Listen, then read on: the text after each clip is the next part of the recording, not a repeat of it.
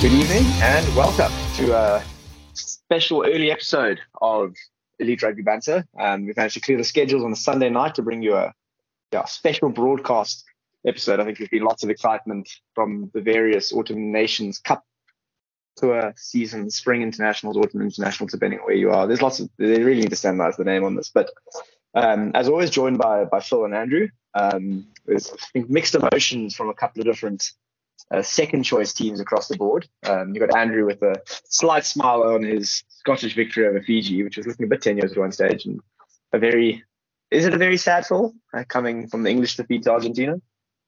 Not a very sad fall. Um, you know, the it's always nice to see underdogs win as well. Uh, so if I cared more, I guess, about England, then I would feel sadder. But it wasn't to be. So I think the Springbok loss definitely hurts a bit more. And Andrew, how much did the, the Scottish victory offset the Springbok loss in your eyes? Well, firstly, I think we're going to have to start calling him Phil Silver Linings Hornsby because that was very measured. um, in terms of the Scottish victory, I mean, great to get a victory, and we'll, we'll talk, talk a little bit about that maybe a bit later after the intros. But um, I mean, it's, it's been a flippin' terrible weekend to be a South African sports fan between rugby sevens, rugby internationals, and the cricket getting knocked out of the World Cup. It's not. I'm, I'm not in the best of moods. yeah, it's it's it's not often that you get to Sunday night wishing for Monday to come and a new week to start. But I think this is one of those situations where you know, from Monday you can kind of look forward to the next week of, of fixtures rather than look back on the previous week.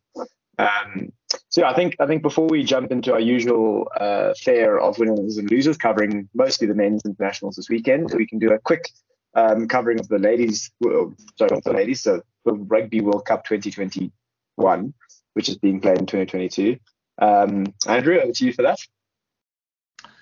Yeah, so we're in the semi-finals this weekend. It's all coming to a head next weekend for the finals. Uh, we had England versus Canada. England, of course, heavy uh, favorites for the competition, coming in with like a 25 match winning streak, which they've only extended through the pool and now the knockouts of the of the World Cup. And true to predictions, they did manage to win over Canada. Um, but I think what most people would not have predicted was the fact that it was a, quite a close run game. Um, Canada really put in an 80 minute effort.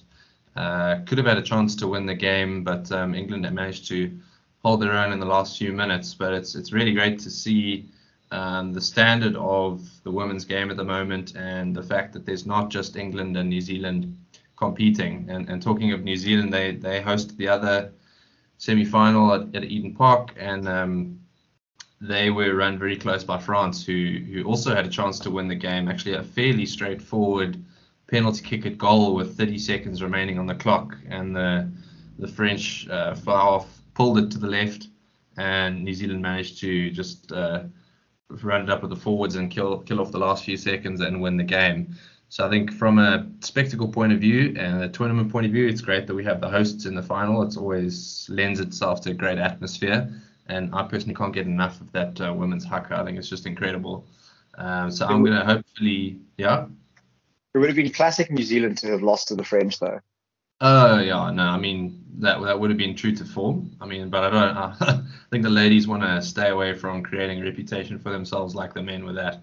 But the French were the French were brilliant. Eh? I, mean, I don't know if you guys caught the game, but the the standard of rugby being played in the knockout stages now is incredible. I mean, we, we've talked about the gulf between the top teams and and the sort of up and comers like South Africa, like Spain, like Japan. Um, even a, a, few of the bigger the bigger teams. I mean, Australia were not their best this tournament, but yeah, I mean the, the, the rugby being played in the semi-finals was really top draw stuff, really entertaining games, and great that they were close as well. And New Zealand England's going to be a titanic clash next weekend. England obviously the favourites given their their track record of the last 30 or so games, but New Zealand as the the hosts have a really good shot at this, and they've got a really star team. Um, so I'm I'm hopefully I don't know what time that game is scheduled for over in New Zealand. The time the time difference is always a bit of a, a problem, but I'm I'm really keen to watch that game and um, yeah, it's it's been a great tournament and it's been great for women's rugby to have this showcase. Um, it's yeah. it's at eight eight thirty in the morning. Yeah, good time. So very very much watchable.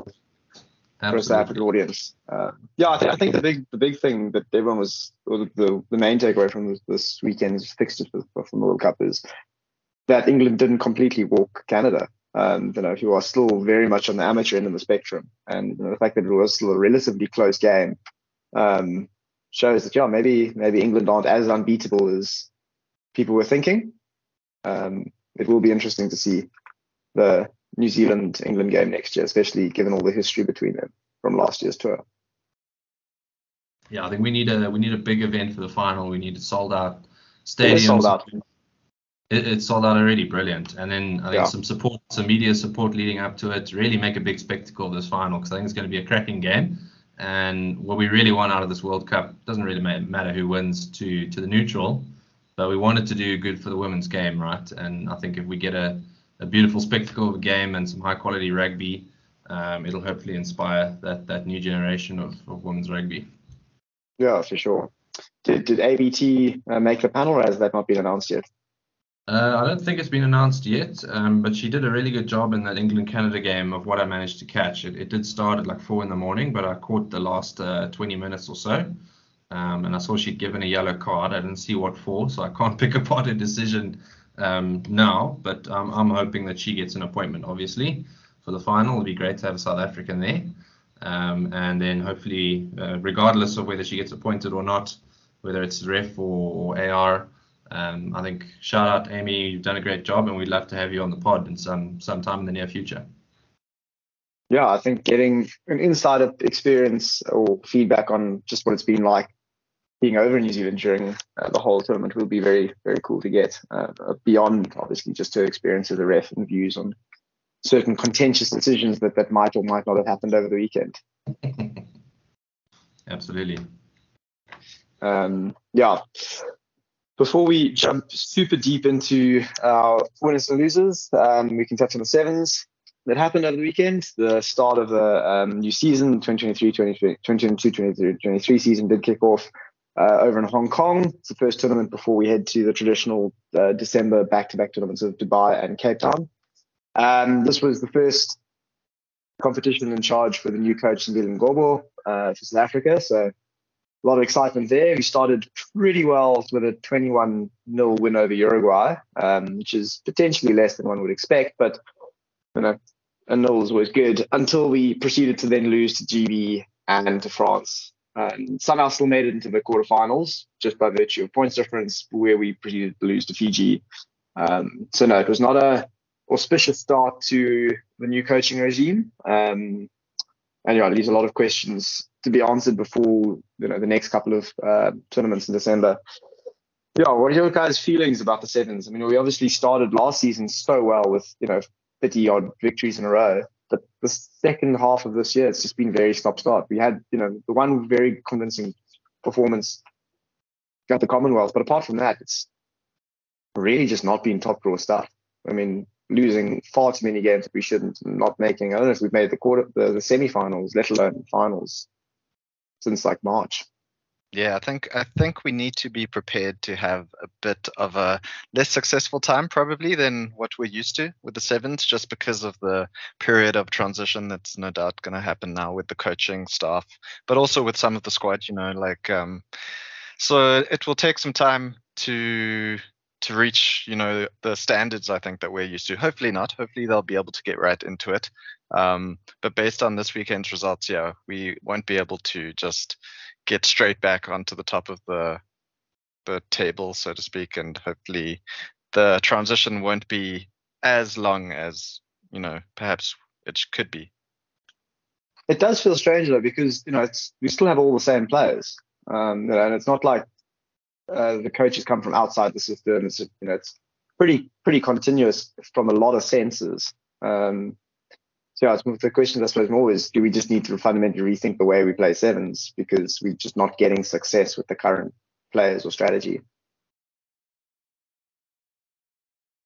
Yeah, it's a tough one. Uh, I think, like, it, it has been working for so long that it would feel so weird to have to have a, a complete rethink and, like you say, the, the way that, that we are used to as like the Blitzboks playing Blitzboks playing seven. So I wouldn't like to think that it has to be that drastic, but you know, if we can continue seeing weekends like this one gone past, then perhaps a rethink is necessary.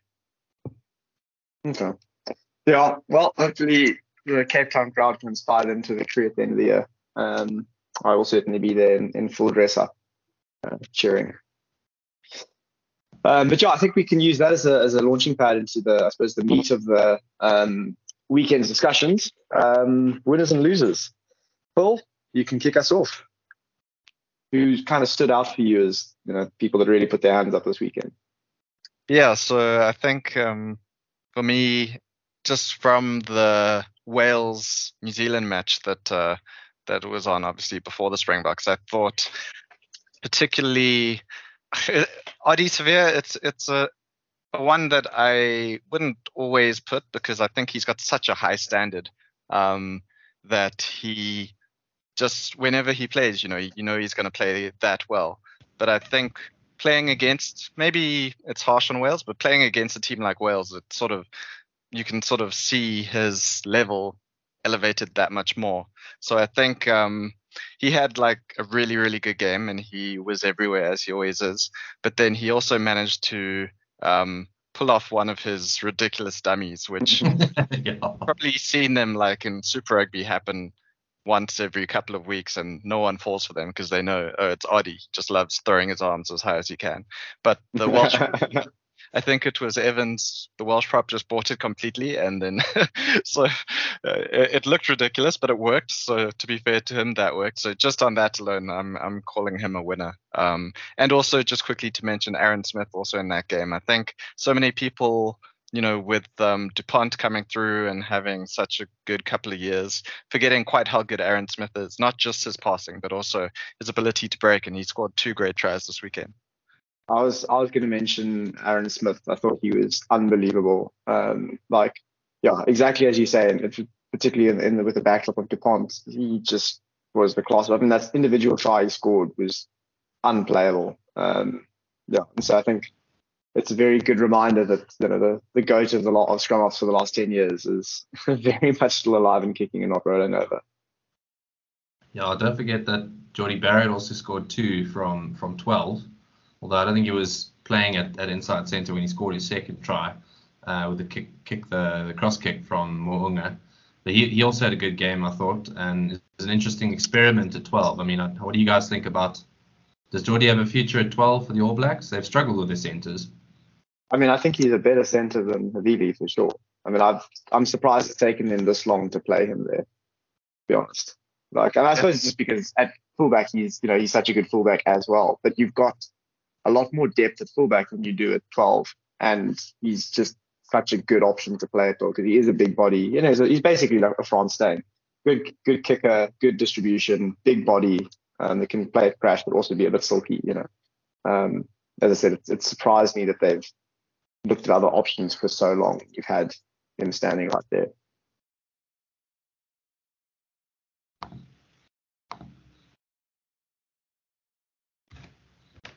Right. Didn't expect that to to, to but who who who got yeah. lost there? Not me. I don't know if anyone's lost. We, yeah, we, we're just speechless at your wisdom, and. but, but, I was gonna say I, I, didn't I didn't realize that was such a conversation ending take. my take on that is pretty much yeah in agreement. I think the only thing is with uh, Anton Lienert-Brown now playing his first game for the All Blacks uh, in a long time. He came off the bench. That's sort of the only other person who maybe has a shot. But even him, I quite I think I prefer him as a 13, but Rico's been playing there for quite a while now. So it will be interesting to see what they do with those three. I think Havili's like a level below also in my mind. Um, I would much rather see Jordie than Havili at that level. But um, yeah, I think with Lienert-Brown back, it will be interesting to see either Jordie move out or Rico move out. I guess he can also move to wing.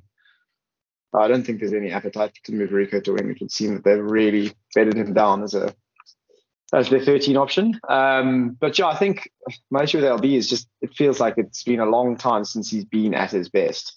Um, even before his injuries and stuff, it, it feels like his you know, his best days were a while ago. Um, so if he can get back to that form, then he'll definitely put pressure on a on a Jordie Barrett.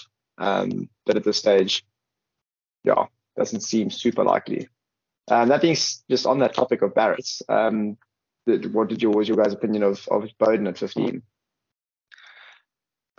I, I thought he didn't have his strongest game. Um, he sort of went through the motions, uh, and yeah, he, he did almost what was needed. But when your team wins by 50 points and you're sort of um, not an integral part of that, I think it. I wouldn't so I wouldn't say he had anywhere near a bad performance, but he didn't exactly put his hand up. Um, but at the same time, did what was asked of him. Yeah, but also again, I suppose you know if, if everyone else is putting their hands up, it's sometimes that's the, the, the good role to fill is just kind of step back and let um, you know the other people shine if they're shining. Although he did get charged down for that almost try right at the end, um, that Mo'unga pulled off a very brilliant um, try-saving tackle on Anscombe to prevent the try corner. So you know can potentially get a mark down for that. Although it feels like there was a lot of charge downs this weekend. This is just me. Mm. Yeah, I mean, obviously we know Willemse's one probably six out most in our minds, but uh, yeah, teams are just seemingly not as quick as they should be. Yeah, I don't know if it's just kickers are taking their time or defenses are just pushing way harder around the rucks to get to the kicker. But I mean, obviously there was the the, the Derns try last week, um, but yeah, just it felt like there were a lot of tries downs this weekend. Uh, so it'll be interesting to see if that that continues. Um, but yeah, we can we can move on from there. Uh, Andrew, do you have any standout winners that you, know you want to touch on? Well, let's let's keep it away from the the depressing game for now. We'll get there eventually, but um, Italy had a really impressive win over Samoa. I thought 49 to 17. I mean, Samoa are not a top top tier nation, um, but the way that Italy went about, about it was really impressive. I thought they've they've really come a long way and they're drawing on those those Benetton and Zebre players who who haven't got the results in the URC, but have been playing some really good rugby. Um, but it's actually my, my winner out of that game is a fairly obvious one if you read the the write-ups. It's Monty Ioane. Um, not a very Italian sounding name, but we'll look past that and stay away from another eligibility debate. But he he scored three tries, I think. Um, so he's he's qualified for for Italy through Benetton. He's now at the Melbourne Rebels, but he was back in the colours of the Azzurri, and he was like unstoppable on the day. But just a reflection of the way Italy played. Paolo Garbisi was silky. Um, Pierre Bruno also got in for a nice try, and, and generally they looked really threatening. And and what looked like an easy fixture for the Springboks on this tour is starting to loom as something I'm thinking a little little harder about. I don't think we should lose to Italy, but if we played a complete second string side, which I don't think we will, um, there'd be a contest, I reckon, which is a little bit scary.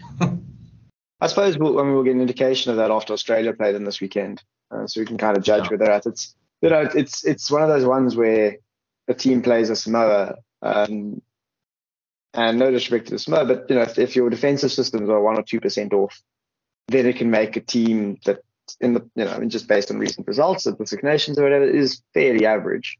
Um, can make them suddenly look very good. You know, so it's it, it's tough to read too much into a result like that. Um, I would think, yeah, but. Sure.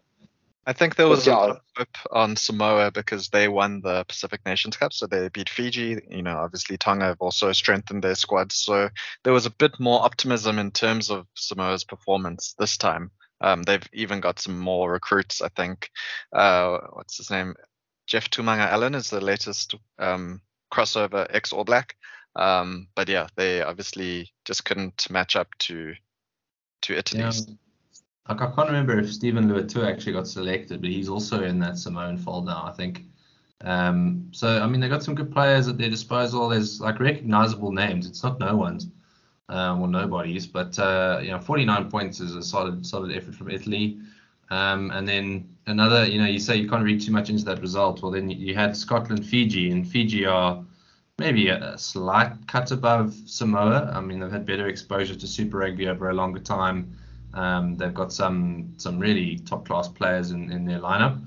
Um, and Scotland, I mean, 28, 28 12, I don't necessarily have a specific winner out of this. Adam Hastings was pretty good, I guess, given all the, the press about Finn Russell not making the squad and Hastings being the preferred 10. You know, Blair Kinghorn played last week, but that was only because Hastings was ineligible because of the test window.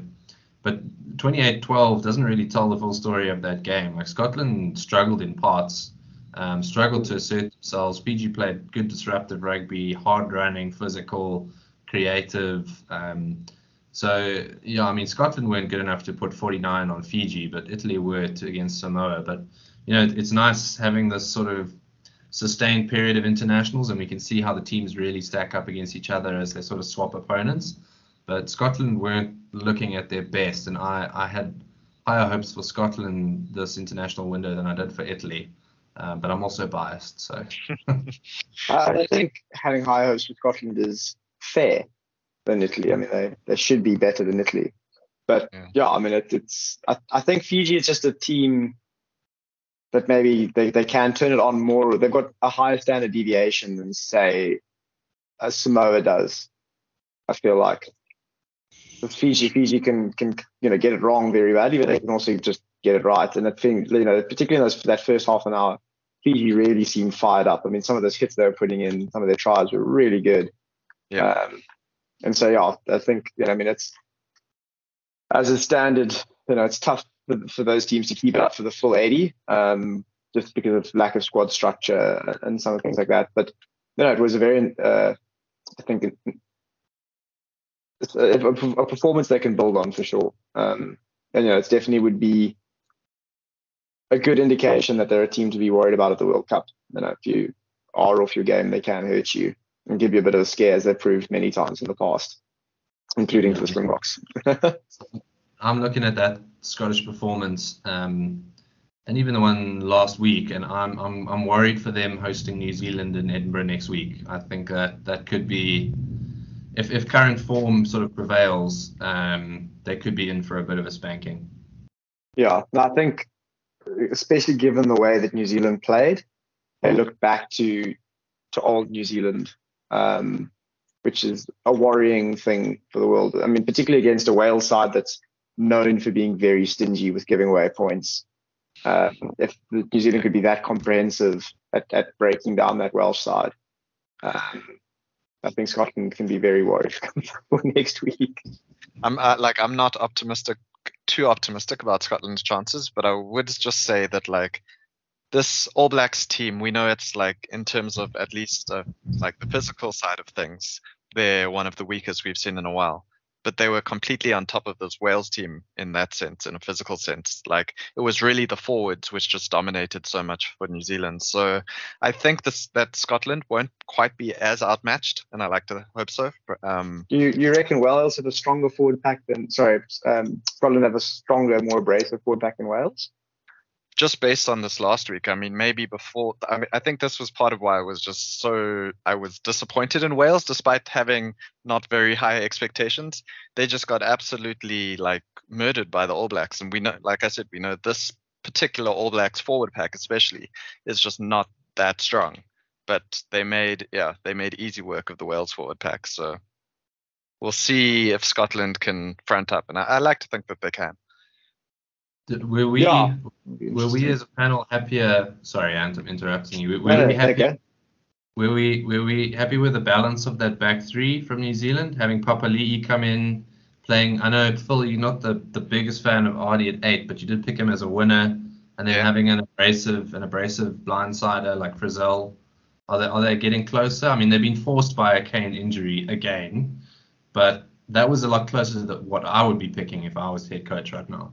Yeah, I think Papali'i impressed me a lot. Uh, he's also not my favorite player because I think he's also one of these sort of um, good at everything, not really great at it. Like he doesn't specialize. So even though he was playing the sort of open side role, um, yeah, he was doing everything. But I think it. I I don't know if it's just Cane not being there sort of helps so much with the balance. Like almost whoever else they put, it's going to be more balanced. And maybe that's a bit harsh on Cane, but it really does seem so. But I think, yeah, with Frizzell and um, Papali'i joining Ardie, it was it felt more balanced. Yeah, I, I definitely agree. Um, you've got Ardie filling the you know carrying number eight role, and you've got Severe and Frizzell put carrying doing the you know gruntier work, and then Papali'i doing the you know the roving loose forward role that you know kind of Siya can fill. Where sometimes you're attacking the ground, sometimes you're a wide runner. Yeah. Um, and yeah, I think Yeah. that that works. You, you're always on about who's going to hit the rucks, and did did Frizzell hit the rucks enough for you? I didn't actually manage to catch the game, unfortunately, so can't comment on that. Um, but I mean, the Frizzell's definitely known for hitting certain things, so I'm, I'm sure he would excel at that as well. yes.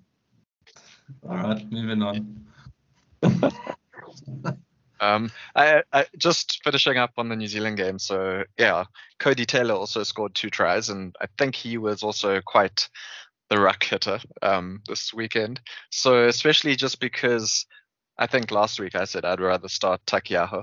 Um, and Taukei'aho came off the bench and scored a try and had quite a good. impact again this week. So it's a tough. I think Codie Taylor really needed to up his game, and he's looked to do so this week. So we'll see if he can continue throughout the the rest of the series. My my feeling is that I think they know Taukei'aho is first choice, and now it's about trying to just make sure that the other players are ready. You know, just I I would have read that more as a rotation than as a oh Codie, here's a chance for you to get your spot back. Um, that, I mean that's just my my interpretation, but you know, I think Taukei'aho Taukei'aho has just been such a dominant force this year that you you know you can't look past him at this point. Sure. and especially Oh. with Codie being a bit off form, I think. Yeah. I mean, Codie's yeah, he was very good. Can can I go on to another winner and take us away to a different fixture? Yeah, for sure. I, I never mind not talking about Wales. Yeah, I mean, the less we talk about Wales, the better, I think. Just to make Ben happy, make sure he keeps listening. How's Ben? um, yeah, another, another winner, and mainly I didn't, I don't know if it was a sustained performance, but the the one finish in the corner by Damian Penaud uh, was just sublime. I mean, Australia Oh. scored. He scored. Uh, Australia scored the worldie hundred meter phenom of try, but I'm gonna. That was a team try, and we're picking individual winners and losers. So Damian Penaud from France gets gets my pick for that game. Like that that little shimmy to get rid of Tom Wright, and then the handoff on young Jock Campbell, um, and then the speed to finish it off in the corner. That I love watching Damian Penaud play. Like he's, He's an he's unbelievable player. He's so good. I mean, Yeah. that, that I mean, I. Okay.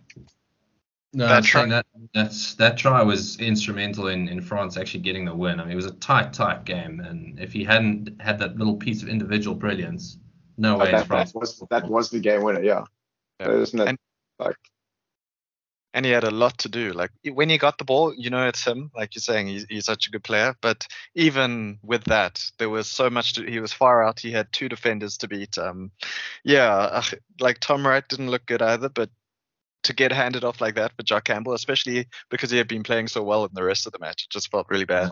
And then I think in the his interview afterwards, he sort of put his hand up to apologize and took responsibility for it. So it's always a tough one because it's like you know one individual defending mistake is hard to criticize so harshly, but um, But essentially, that moment cost him the game. So you know, you, you kind of exactly. can.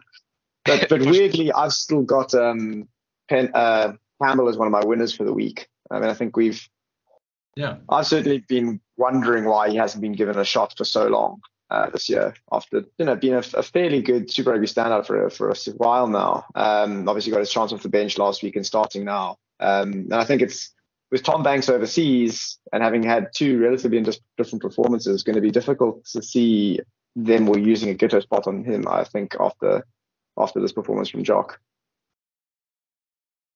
yeah. Well, I mean, Tom Banks. Talking of him, he, he played for Australia A this past weekend, I think, didn't he? So not terrible to have uh, a bit of a selection headache now at 15. Australia have been lacking. They played Tom Wright there a bit. I'm not the biggest fan of Tom Wright at fullback. I think he's a he's a decent wing, and he did really well to get the pace on the outside for that worldy try we were talking about. Um, uh, kudos to him there. But uh, Tom Banks is when he's at his best, I think he's a step above what Australia have had until Jock Campbell. So nice, nice for them to have some some difficulty at 15. I think Reece Hodge, Reece Hodge, kind of like Jesse Kriel. I mean, we can use this as a segue if we want to, but he feels like a player who everyone sort of yeah, okay, it's he's in the squad, like he's a low risk player, he can fill the role, but but everyone's wanting to know like who's coming next, like who's going to be the the the player that owns that position. They're never really given the opportunity to to own that position themselves, and I feel like Reece Hodge at 15 sort of fills that role, but it's only in the absence of Tom Banks or or now potentially Jock Campbell. I think uh, Reece will get a a much reduced time at, at fullback and, and maybe some more time with a number 23 on his back going forward. Well, I don't think you can say that Reece or, you know, to, by extension, Jesse haven't had a chance to nail down their, their jerseys. I mean, they've both had a numerous number of starts. And I think it's exactly as you say. They're, they're players where you're like, okay, fair enough. But you know that they're not the long term answer. Um, and that's why you're kind of always looking for the next guy. So you know, they, you can stick them in and they'll, and they'll do a job and they won't let you down necessarily. But you know, you kind of would like more from a player than just not letting you down. I I, I would think.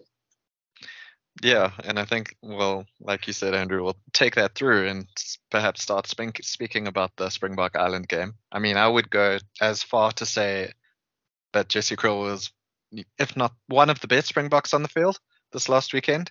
Um, it's always a tricky one for me when the Springboks are playing so I don't know how I what word I want to use to describe it like functionally in the way that they try. So it's almost um, the only attack that they're using is one-off runners or you know hitting it through the forwards or there's such little variation especially in the back line and especially without Billy there that someone like Jesse Kriel and more often than not when Am is playing too. Like he doesn't receive the ball from obviously the fly half or the center. He sort of does his magic when he gets it in loose play. Um, so for Kriel, I think defensively he was as good as you could expect this weekend, and he um, he had one really good pickup on on attack. So he didn't do too much, I think, in, a, in an attacking sense, but um, just but how. I don't think anyone did, to be fair. and I think that's the thing. It's so hard to to sort of pick out anyone who had a good game in terms of that sort of attacking part of the Springboks game. So yeah, I would put Jesse Kriel as one of the winners for sure. Yeah, I think that's fair. I think he. A lot of people noted that his defense was really good. I mean, he was shooting up the line well, um, and yeah, picking picking good marks, uh, picking good marks to hit. And I think, I mean, that uh, Pimpy needs to get credit for that as well. He also had some really good reads. And I think, yeah. you know, the fact that, that on, you know, I mean, we limited the number one team in the world to less than 20 points at home. Like, I think we can take a lot of credit from our defense in that game. Um, yeah. That we, we did, this was a team that put, you know, 30 points on the All Blacks twice um, in New Zealand. And so the fact that we didn't let them do that to us is a really good sign that half of our game plan's in a really good space. Um, the downside is, you know, the perpetual one that we're very aware of is that our attack just doesn't fire. And I think it's exactly what Phil says, is it's just, I don't know if it's just, we, yeah, we, we don't seem to try enough until we have our back against the wall in the last minute and we really need to score. And then, you know, we suddenly start taking quick taps and we're making 30 meters at a break. Um, yeah, it, it's, it's weird because it, we know we had that ability to do it. And all, our, all of our URC teams are doing it, and the, Springboks have done it. Um, again, when we need to. This, but it just I mean, it's, it, it, it's like it just felt like deja vu at times because the Springboks dominated so incredibly well. Like that first half, especially, was just pressure, pressure, pressure, pressure, and just not making it count. Like as a Springbok fan, you were so happy. Like we were six six at the break, I think. But you were so happy with that performance. You were like, oh, we are just totally on top of these guys. Like we are absolutely dominating them. Half their team's off injured because they can't like keep up with us. I mean, Tadhg, Tadhg Furlong's a big loss for them, but I think de Jager's a bigger loss for us. Um, and there's, like you said, there's nothing wrong with our defense. It's just we're not making it count. And part of that is like attack game plan. And Damian, mixed reviews as a fly half. Still was was far from his best game uh, from sort of attacking play, but also taking your opportunities and, and making your kicks. Between him and Cheslin, they missed four kicks. Um, Johnny missed two. So you know, on the balance of that, if everyone had kicked 100%, we would have won the game. Um, and this is Test rugby against the number one side in the world. You have to slot your kicks, and that's where someone like Handré Pollard is going to win you games, or Morné Steyn. Like they're not flash players, but when when the BMT is needed, like they will slot your goals and you can back them 100%. Uh, we just don't have that at the moment, and I, I don't really know what the answer is there. Yeah, I, I agree with you with that sense of deja vu. Um, I can't remember which test it was uh, earlier in the year where we discussed how frustrating the loss was because we were on top in that physical sense, you know. And Ireland are probably going to be one of the most uh, physical, you know, counterparts or opposition teams that we play in the World Cup or, you know, anytime next year. So being able to get on top is really optimistic and it's really you know good to see going forward but then it's so frustrating not being able to turn that like domination in the physical sense into not just points but like a better performance. Normally when you're on the front foot that much like you don't really have to do any fancy you know fancy backline moves. You're able to just break through the defense because they're on the back foot so much but that's not happening. So it uh, I there's a tiny part of me which still feels like the Springboks are holding something back and like they're not showing everything and there's you know some surprises maybe for a World Cup year we're going to see but I'm not so sure that's like yeah the most op- optimistic side of me yeah I mean I, I've been on that same thought pattern for a while um, thinking that Springboks can and deliberately are holding things back a lot of the time I don't know for how much longer I'm going to keep thinking that. um, because yeah, we just never seeing it. Um, it's, it's been a while now since we've really seen our attack click. And you know, one would have thought that yeah, getting Kolbe back was maybe that was the special piece we were missing. You know, I mean, Willems has been good at ten um, throughout the rest of the year, but yeah, none of that really came through for us. So it is concerning. Um, I think that's yeah maybe maybe a wider point of, of losers is Willemse just really did not have a good game. I mean his goal kicking wasn't good, and you know his goal kicking cost us a game.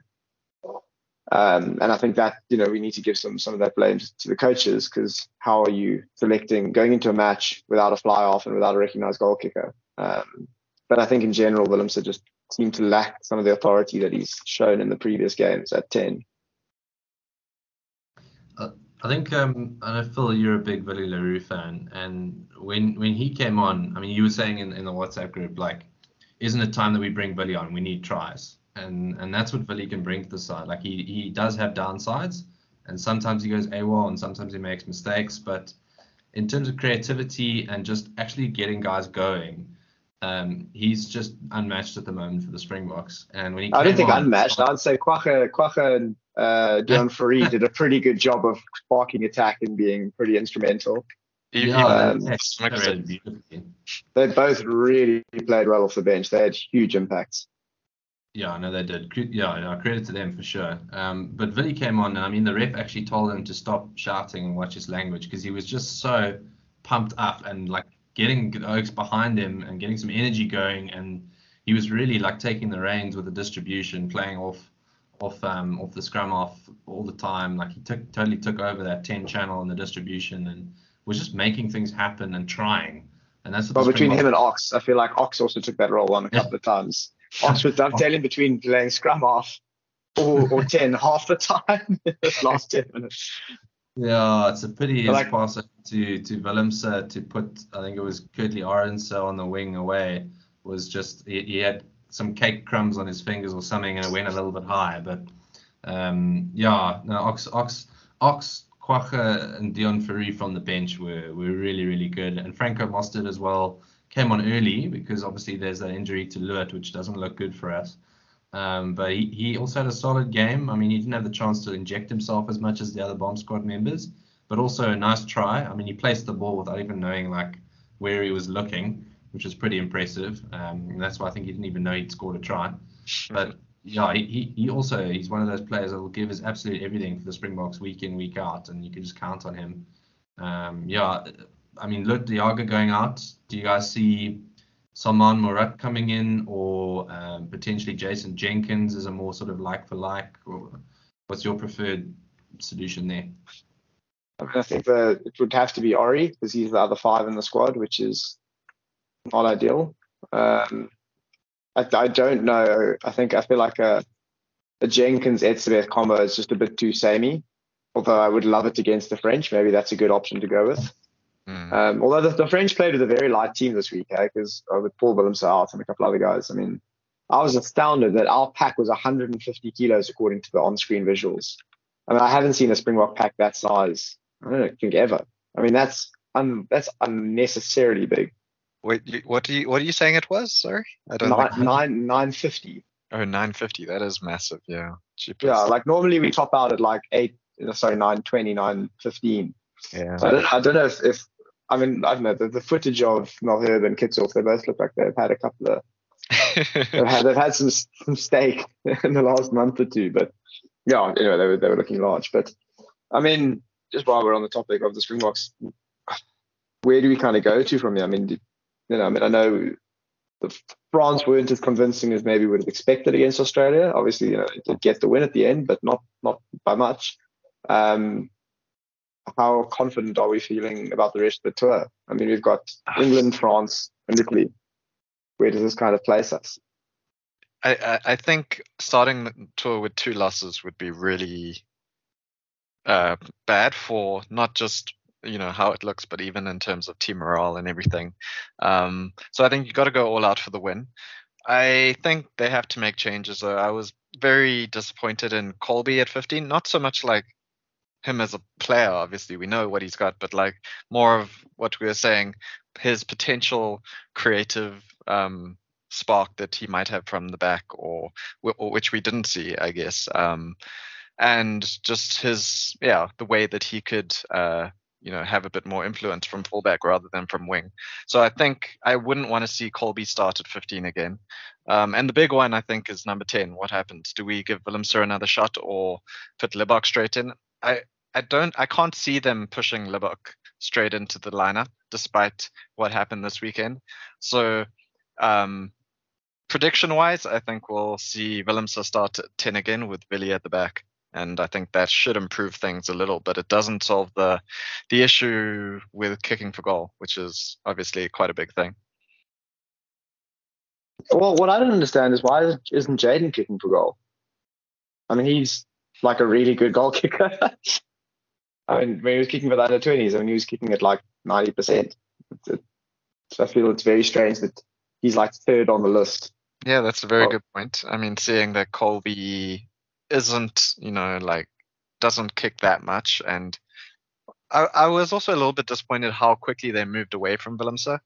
Um, you know, they went that, to be fair, that first kick was about 45 meters wide. Yes, it, it looked like he was going for the corner, yeah, rather than for the post. So that that's fair, but still, just like that, yeah. I maybe because especially with much better. Yeah, I mean that's the thing is they they switched over for a kick in front of the poles, uh, Col- Kolbe, So it was- which he still then almost you know it was a very weird time like because if you know that's that's surely the gimme you give that one to Willemse. yeah, and build Um, confidence. Yeah, so it was all. I think the whole kicking situation has been managed very poorly by the coaching staff, and I think you know they they need to take the flak for that. Um, because yeah, that's that's not really good enough. Um, you know, we all know matches are one and five fine margins. When you're going to go play the best team in the world at home, you don't rock, you know, don't take a gamble on your kicking. Um, just seems very strange. So yeah, I mean, I think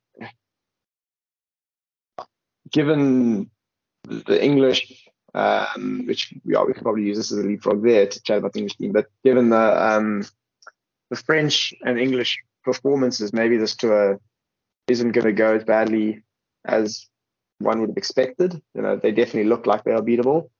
Um, so you know, if we and if we come home three from four with a win that, you know, if if it had been refed appropriately, would have been even. Um, you know, both of those tries came from knock-ons, and I don't think that, there's no argument about that. It just is. Um, I still think we should have done enough to win, but you know, if any either of those are blown properly, we get the win. So I think if we come back with three out of four on against that backdrop, they probably would be quite happy with it as a tour. What do you think? Yeah, three from four would be great, um, given the start. And I also think just on the refing there, if if um,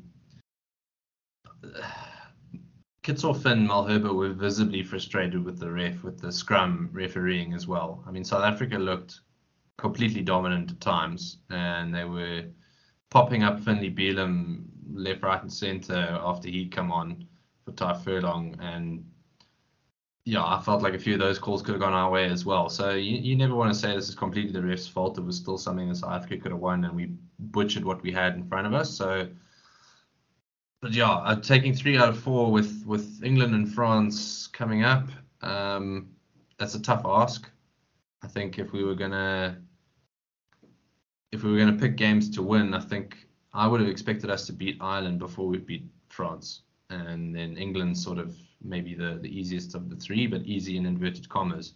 Um, they didn't look brilliant. England didn't look brilliant. They haven't felt that settled for a while um, to be honest. And and in greasy conditions, I thought Argentina did bloody bloody well.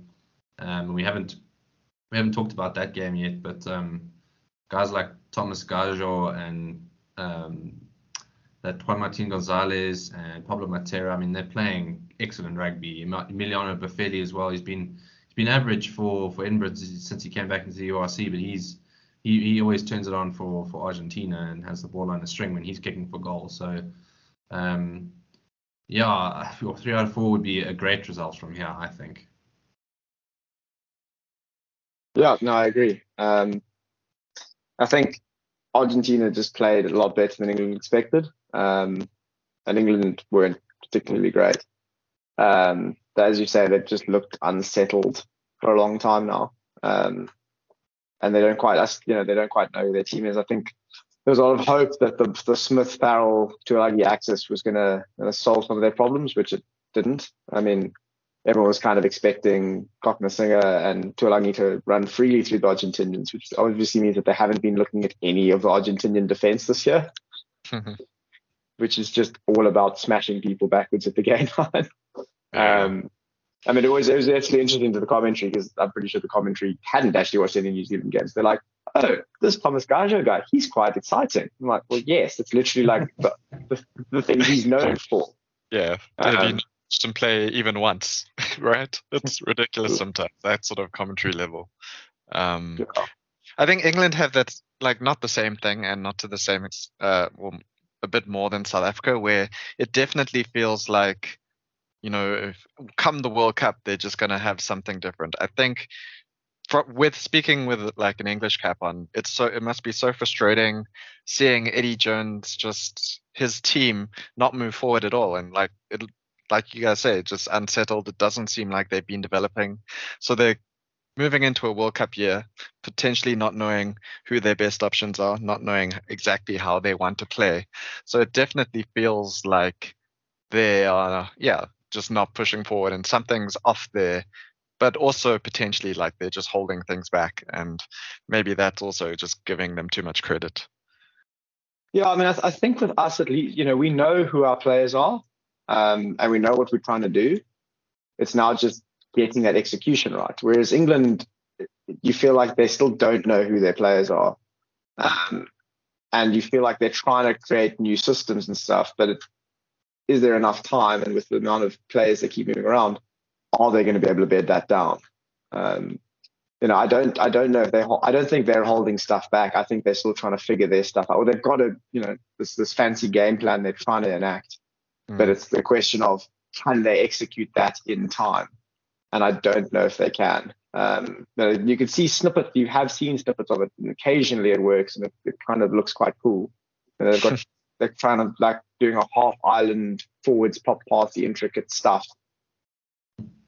but you know, it feels like a lot of moving parts very late in the game. You know, Ireland have spent like 10 years to build this. Um, yeah. To try and build it in a year or two is tricky, um, especially when you don't have the same control at club level like they do in Ireland, um, yeah. with you know, kind of from grassroots levels, they're all playing the same way. So yeah, yeah. I, I don't know. I mean, yeah, I think look, an Argentinian loss at home is a big problem for mm-hmm for for the, for the English. even more so than it was for the All Blacks. I, I think. I think this is a bigger like red flag um, for the English than it was for the All Blacks. I think it's also such a big win for Argentina just from a belief perspective as well, because they're in the same group at the World Cup. So knowing yeah. that they can go to Twickenham and beat England, they'll be so confident to beat them in France, wherever they're playing um, next year. So they'll take this result and I'm sure go full steam into their group calls, uh, their group match next year. So maybe that's going to be what we have to hang our season on, is we're the only team this year not to lose to Argentina. it's a pretty impressive, yeah. I mean, all things considered. yeah. Did, did, I did not expect it to go that way, but um, yeah, that it's Argentina definitely on the up, um, which I think is kind of again what we are expecting given um, um, Cheika. You know, we know he's a good coach. Um, we know he was going to bring some new stuff to their game, um, and he certainly is, is doing that. Um, like they're playing with a lot of belief and playing yeah, really well. Um, yeah, I, I feel like we've kind of spoken very high level at a bunch of stuff without actually going too deep into any of the games. Um, but that's maybe maybe a good way to go about it. I think the last thing that I just want to mention is people, the lost man of world rugby, Dan McKenzie, um, made a pretty um, loud return to play uh, for the for the All Black 15. Um, he was just a, a, class above anyone else on the pitch, um, and yeah, really kind of showing that he's yeah, not not a lost player in the system and, and needs to be taken very seriously as a potential World Cup bolter, maybe. Mm, draft pick. yeah. At the very least. Yeah, I love I love having DMAC in my side. So thanks for the intel, Ant. I didn't manage to catch that game, but it's good to know he's he's back to his slippery best. for me, the thing is, if you put him at fullback, like if you put him at fly half, he's wasted. And to try and get him to control the game, you're not going to see his strengths. So when he can play, you know, with a bit more freedom, and, if he's if he's playing for the Chiefs at fullback, he's possibly a number one pick for me. But if he's a fly half option, then no, he's much further down. If he's if he's playing fullback for the Chiefs, but he's a fly half in draft, I mean that that surely is a number one pick. yeah. Then I'll then I'll try a bit harder for a team name and hopefully get the first pick. that that that yeah. Maybe I might even put some effort in at that point. Maybe one last shout out if you guys will allow me. I know we, we're running over time here slightly, but um, another sort of silver lining to the Springbok loss I thought was Pieter-Steph du Toit's performance like Jesse Kriel, we had question marks over him. Pieter-Steph, we had question marks over him too. Just given, not that he's been playing badly, but we know where he can be. I mean, he's a former World Rugby Player of the Year. Uh, and I thought he was just so much more involved and, and so much more on the ball, um, carrying, defending, hitting rucks, just all over the place. Uh, he was really, really good. Um, yeah, so hopefully he, he continues that that rise in form.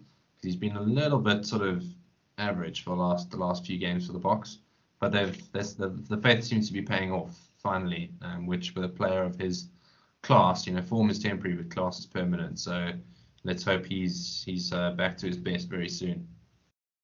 That's very interesting. I wouldn't have. I thought that he had a relatively quiet game. Um, I suppose that's why these debates are fun.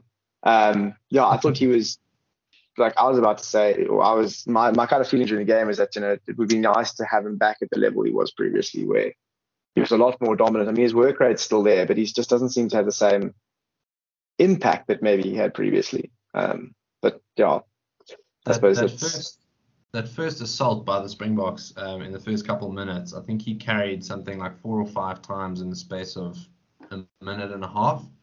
Um, and the next the next time we visited their 22 was a similar thing between him and Eben, he did they did a lot of carrying in the early in the first half in particular, which really got us on that front foot. But uh, as we said, we just didn't capitalize on it, and maybe he didn't carry it on for 80 minutes. But uh, I'd like to see his player stats.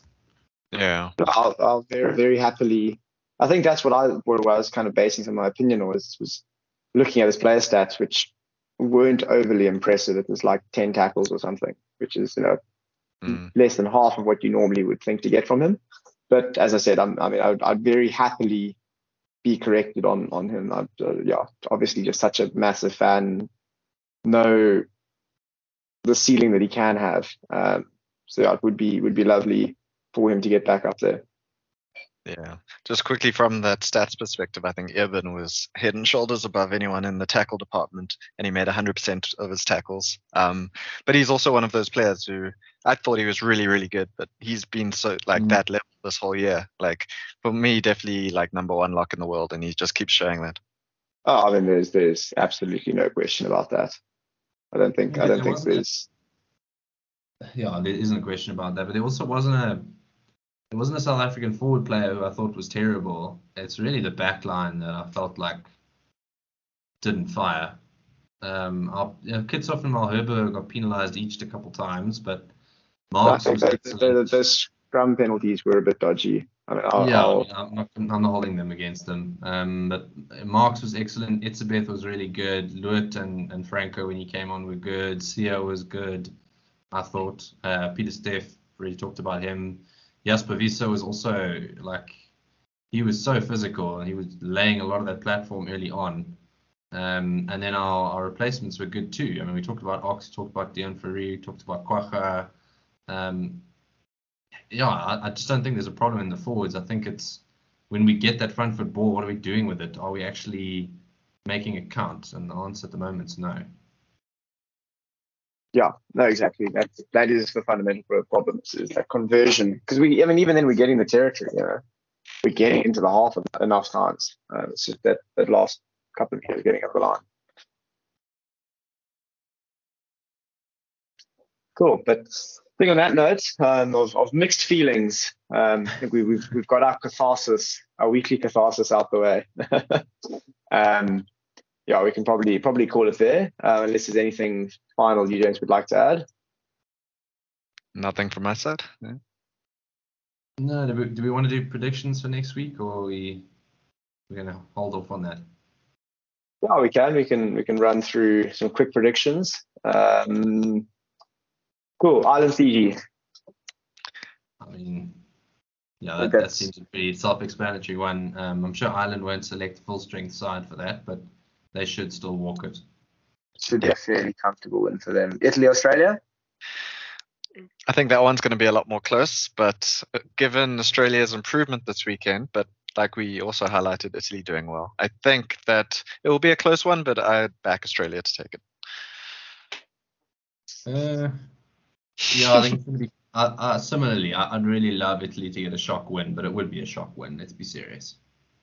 No, I think Australia should take that com- relatively comfortably. England, Japan, Eddie against the old foe. I mean, yeah, Japan have uh, always fun to watch and did pretty well in that game against the uh, New Zealand recently. But I think that England, even if they aren't firing on anywhere near all of their cylinders, should have too much for Japan. I mean, we would have said that before they played New Zealand, though. So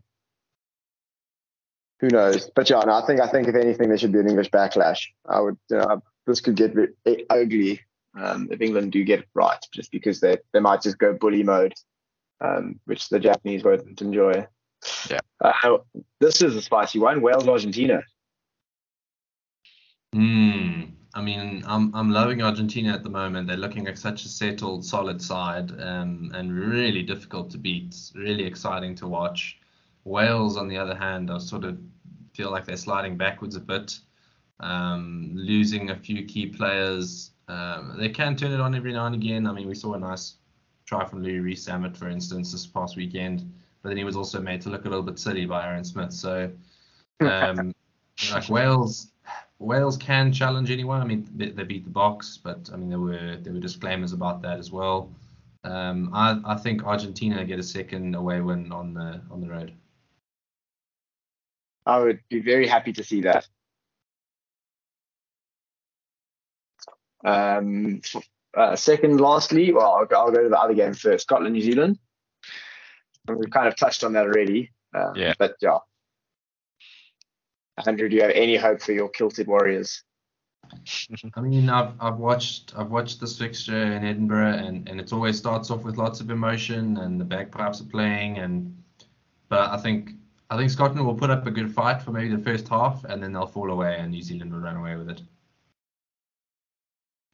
Sounds Will you about see it going any differently? Yeah, I, I I agree. I think it will be close before there'll be a bit of a bit of a gap by the end. I mean, it, it, it, it has to start close because they started in the wall. yeah, It's the question is just how, how long it stays that way. yeah. Give it at least half an hour. Okay, and then finally, what are your predictions for us versus France? Late game on Sunday. Oof, But tough. on a Saturday, sorry. Late. I think it's ten o'clock Saturday night, same time as this France Australia one. Yeah. I was I was full on asleep in that second half. I mean, was, Old man, old man. Um, I, I don't know how optimistic I'm feeling after this. Um, I, I, I think that we'll be able to get on top again physically and dominate, but whether that's enough or not, I think it's going to be a 20-20 draw. it's quite a, it's quite a Wow. big statement saying that you think that we're going to dominate, considering you know France are meant to be the the other biggest pack in the world. You know, that's meant this Yeah. is meant to be the whole It's- heavy battle. Um, I mean, granted they don't have their South African player, so that kind of takes away a lot of their beef. Um, Yeah. But still, Yeah, I mean, I think that's the part of the game where I feel confident in, you know, our ability. So, yeah. Uh, putting it right, right on the fence and going for a draw. What do you guys think? Um, I'm gonna I'm gonna do the the head thing rather than the heart thing and go France by three.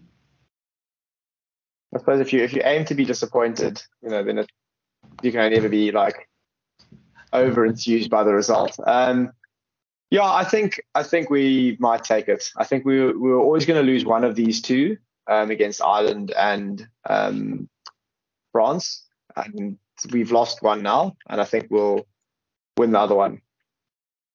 I, Nice. I don't see us missing, you know, making the same crucial goal kicking mistakes again. Surely. So who's gonna who's gonna kick then? Manie. How is it getting solved? Yeah, that's a real question.